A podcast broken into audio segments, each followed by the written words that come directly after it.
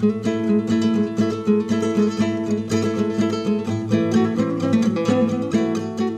this special edition of Radio Sustain, we'll look at some of the key issues in the U.S. Farm Bill, which sets U.S. food and farm policy for the next five years. The Farm Bill has a lot to say about what kinds of food are grown in the United States and how they are grown. During the debate over the 2007 Farm Bill, big agribusiness companies, family farm advocates, environmentalists, local food supporters, and the public health community have all weighed in in July, the House of Representatives passed its version of the Farm Bill. Now, the Senate is writing its version of the Farm Bill, with the final version expected to be completed by the end of this year. To find out more about the Farm Bill, we sat down with four experts Dr. David Wallinga, Dr. Daryll Ray, Dennis Olson, and Dr. Dennis Keeney.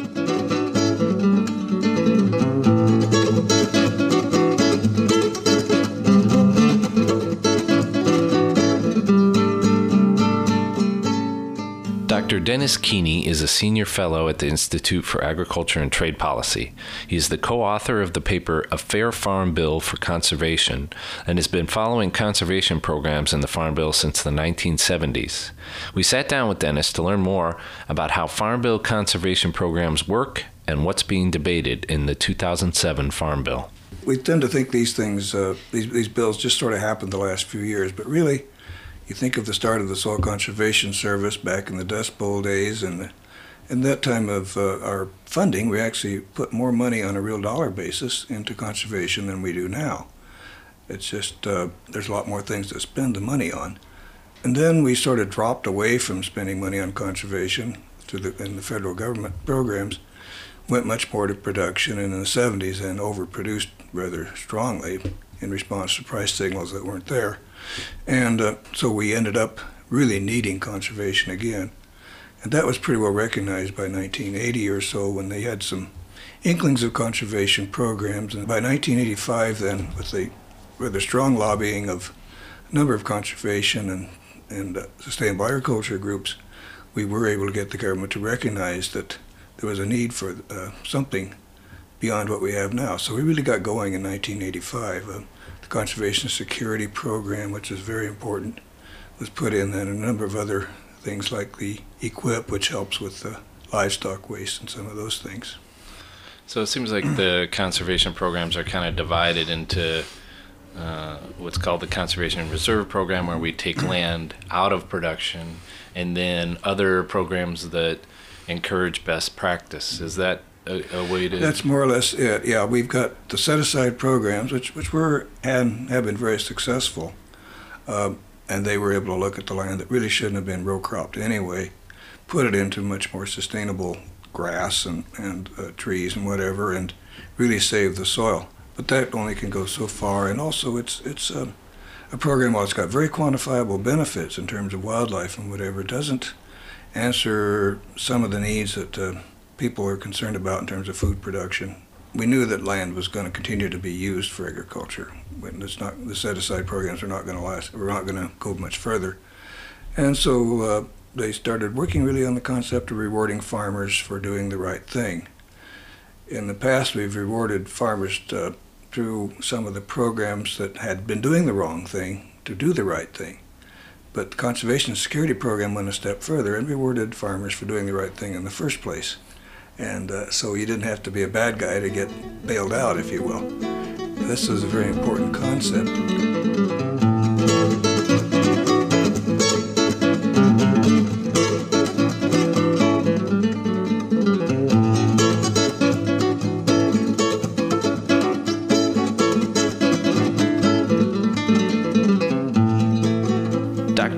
Dr. Is the director of the Food and Health Program at the Institute for Agriculture and Trade Policy. He's helped to organize a letter from the public health community to members of Congress, making the case that the Farm Bill should also be a healthy food bill. In healthcare, we know that what people eat is really important to their health, and the Farm Bill is the one huge piece of legislation that, more than any other, determines what Americans eat and how much of it they eat. What the what the Farm Bill does is that it puts in place a series of incentives that drive uh, farmers in the U.S. to overproduce many of the kinds of foods that we're already overeating. Uh, and what I'm talking about primarily are, are things like corn and soybeans, which, because they're so abundant and so inexpensive, have spurred food companies to refine them, make them into corn syrup and soy oil, and then to put those in the huge array of high calorie, nutrient poor foods that really are some of the most prominent foods in our supermarkets today. For instance, in the school environment, there's a program to get more fresh fruits and vegetables into schools, but it's been underfunded, uh, vastly underfunded, um, and also it can't meet the demand that schools have for those foods. The second thing that the Farm Bill could do is to uh, really support the farmers who want to be uh, producing different kinds of crops and healthier crops, but maybe aren't getting the assistance they need or uh, help in transitioning to grow crops they're not familiar with. And then, third, um, the way that we're making a lot of these crops are so destructive, not only nutritionally, but in terms of the health of communities and the environment. And so, what we really need in the Farm Bill are policies that help farmers produce in ways that are healthy for everybody. Still, can't regret my big sin, though I acted a fool, my double become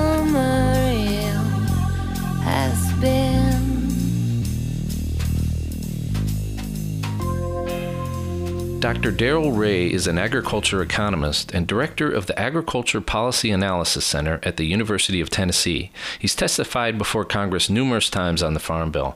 We sat down with Dr. Ray to find out more about proposals to reform Farm Bill commodity programs. Each farm bill starts out with a specific set of economic circumstances that are that are uh, before us, and also the the kinds of programs that we've had in the past. So there's always some inertia with regard to the programs, and then uh, the economic situation oftentimes will dictate, you know, what the problems are and, and how it's um, how they're they're viewed. This go around, uh, we happen to have very high prices. Now that was also true when we had the 1996 Farm Bill. Uh, we had high prices, but it didn't they didn't last long. That was due to exports. This time it's due to ethanol. And uh, there is a lot of euphoria, I would say, about corn prices, crop prices in general, because they see the ethanol demand increasing and continuing to increase through time. So the question is, how will that influence the debate? At this point in time, uh, it's pretty fluid. Uh, we have something that's been passed in the House at the time that we're recording this, and um, nothing has come out of the Senate, and the administration has a bill, but it's hard to tell in conference where it all could hand, uh, all uh, end up. Could you explain the positives and potential limitations of the revenue insurance proposal currently being considered? There are a couple of things I would say. Um, one is that um, if you're talking about a revenue insurance approach that uses national yields, it would be easy for farmers to get the idea that they're protected on the yield side far more than they really are because farmers' yields would vary a whole lot more than, than the national. And if, if uh, you're in Illinois or somewhere and um, in a state that does produce a lot of the corn, while your yield might follow the national yield. But if you're uh, in another area of the country, uh, you could have a very poor yield. The rest of the country could have a good yield, and you wouldn't be protected. So I think it's easy to overpromise on on the um, the yield side as far as that being a protection. And of course, the closer the yield is measured to the farm, the less of that.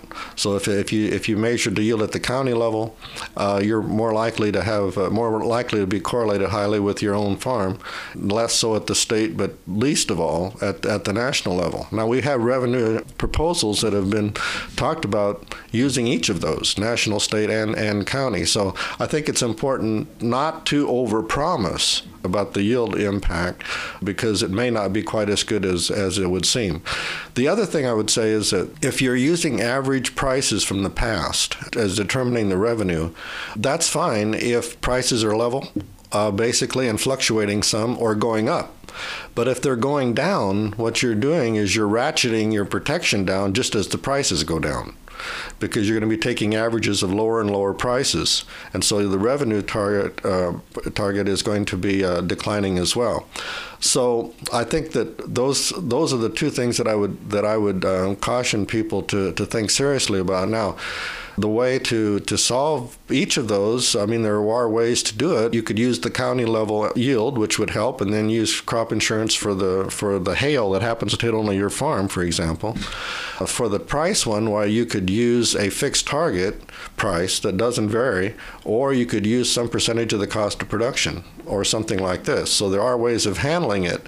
But uh, I just think it's an it's it's kind of an information and education thing to understand exactly how it would work for you. How does increased demand for biofuels affect the supply and demand equation in the farm economy? I think that we are in a very precarious situation right now because we have um, very low stock levels projected into the future. If you take a look at uh, the 10 year projections that the USDA or FAPRI does, the stock levels for corn are very low. Uh, we happen to have a good year this year in terms of, of yields and uh, we can't always assume that we're going to get those kind of yields. And if we don't, we don't have any any any backup here in terms of stock. Um, so I, for me, I think that this is with all of the ethanol demand we're talking about. If we want to protect our exports and protect our livestock producers, we need to be ready for a low yield and we haven't had one for a while, and so we kind of forget that that happens, but it does. And so I think we should have a grain reserve that we put in place probably during a year like this when we have high production and have uh, yields that are above trend, and put it away so that it's available if we don't get those kind of yields further on. Besides that, you know, we don't we don't want the price to fall for corn too much because we got to keep that acreage in next year. Because uh, in fact, we need as much acreage next year, the year year after, even with trend level yields, to to handle the ethanol. So if we get a bumper crop it's not really even in our best interest as a society to have it go too low. It's obviously not in farmers' best interest. Um, we, we like to get excited about those demand increases, but they don't always last. No need for Russian crocodiles, crocodiles. When I fall in love, I get dizzy. Dennis Olson is a senior policy analyst at the Institute for Agriculture and Trade Policy and has followed the progress of the last four farm bills. We talked with Dennis about a proposed competition title in the Senate version of the Farm Bill that would attempt to rein in the market power that a few corporations hold over agriculture markets. There was actually a, a antitrust package in the 2002 Farm Bill that was offered, and some of the pieces of that actually passed the Senate floor, and um, some of them made it out of committee. Some of them, most of them, didn't make it out of committee, and so they're coming back again to try to pass some of those key provisions. Um, probably the biggest reason that we need Congress to act is because many studies have shown that the U.S. Department of Agriculture is not enforcing the laws that are on the books, is number one. And then number two, because of their bad enforcement of these laws, we've had some really bad court cases that have now taken some good laws, and, and we've had some bad court cases that have come down that have made it even harder to enforce those laws. And so I think one of the big reasons we need to do that is for Congress then to step in and say, no, antitrust enforcement is important, and this is these are specific steps to reassert Congress's will, which is that we should have antitrust enforcement to protect farmers and ranchers against unfair manipulation of markets.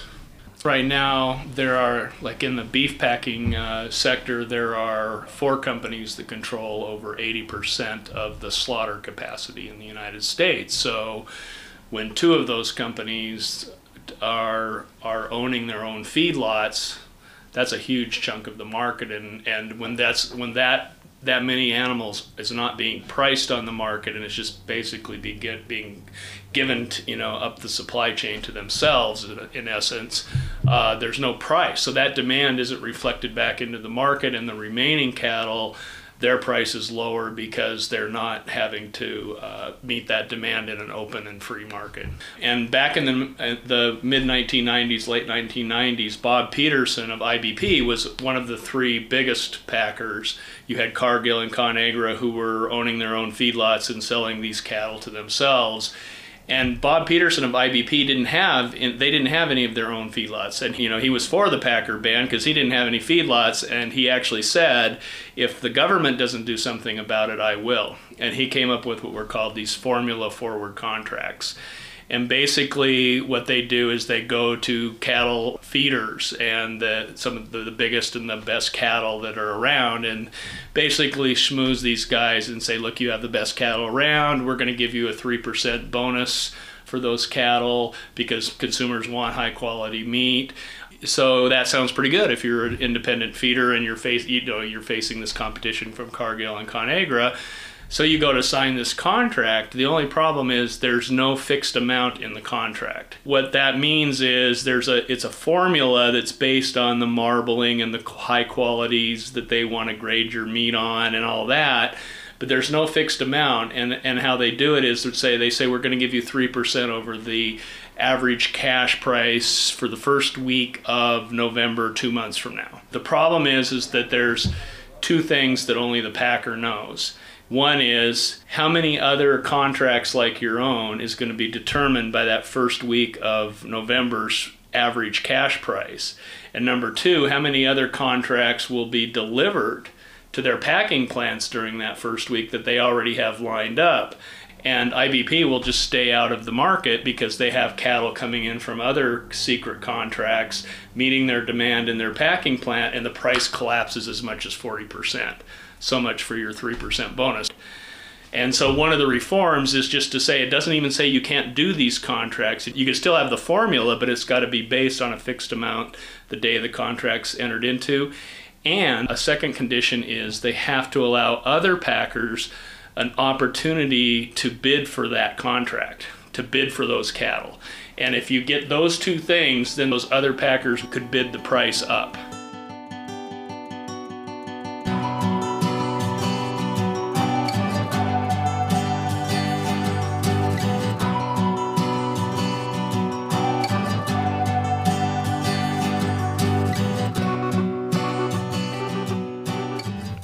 Information on the 2007 Farm Bill, visit agobservatory.org. This edition of Radio Sustain is for Monday, October 8th, 2007. Radio Sustain is a project of IATP, the Institute for Agriculture and Trade Policy. Find us on the web at iatp.org. Radio Sustain is produced by Ben Lilliston. The music on the program is Tall Fiddler by Deo. Ophelia Song by Pan, and Someone Turning by Arctic. I'm Tyson Acker in Minneapolis. Thanks for listening.